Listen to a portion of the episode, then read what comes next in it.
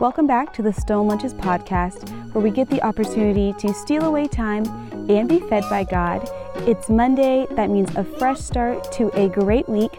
I've got my cat right beside me, rubbing up against my leg, and I bought a new mic on Amazon because I'm stepping up my podcast game. So let's go ahead and get into today's devotional. Take a few moments to meditate on how great God is. Hasn't He been good to you? Today, just every couple hours, reflect on His gratefulness. God is constantly at work on your behalf, so take the time to notice His goodness. Today's scripture comes from 2 Corinthians 9:11. It says, "Yes, you will be enriched in every way so that you can always be generous.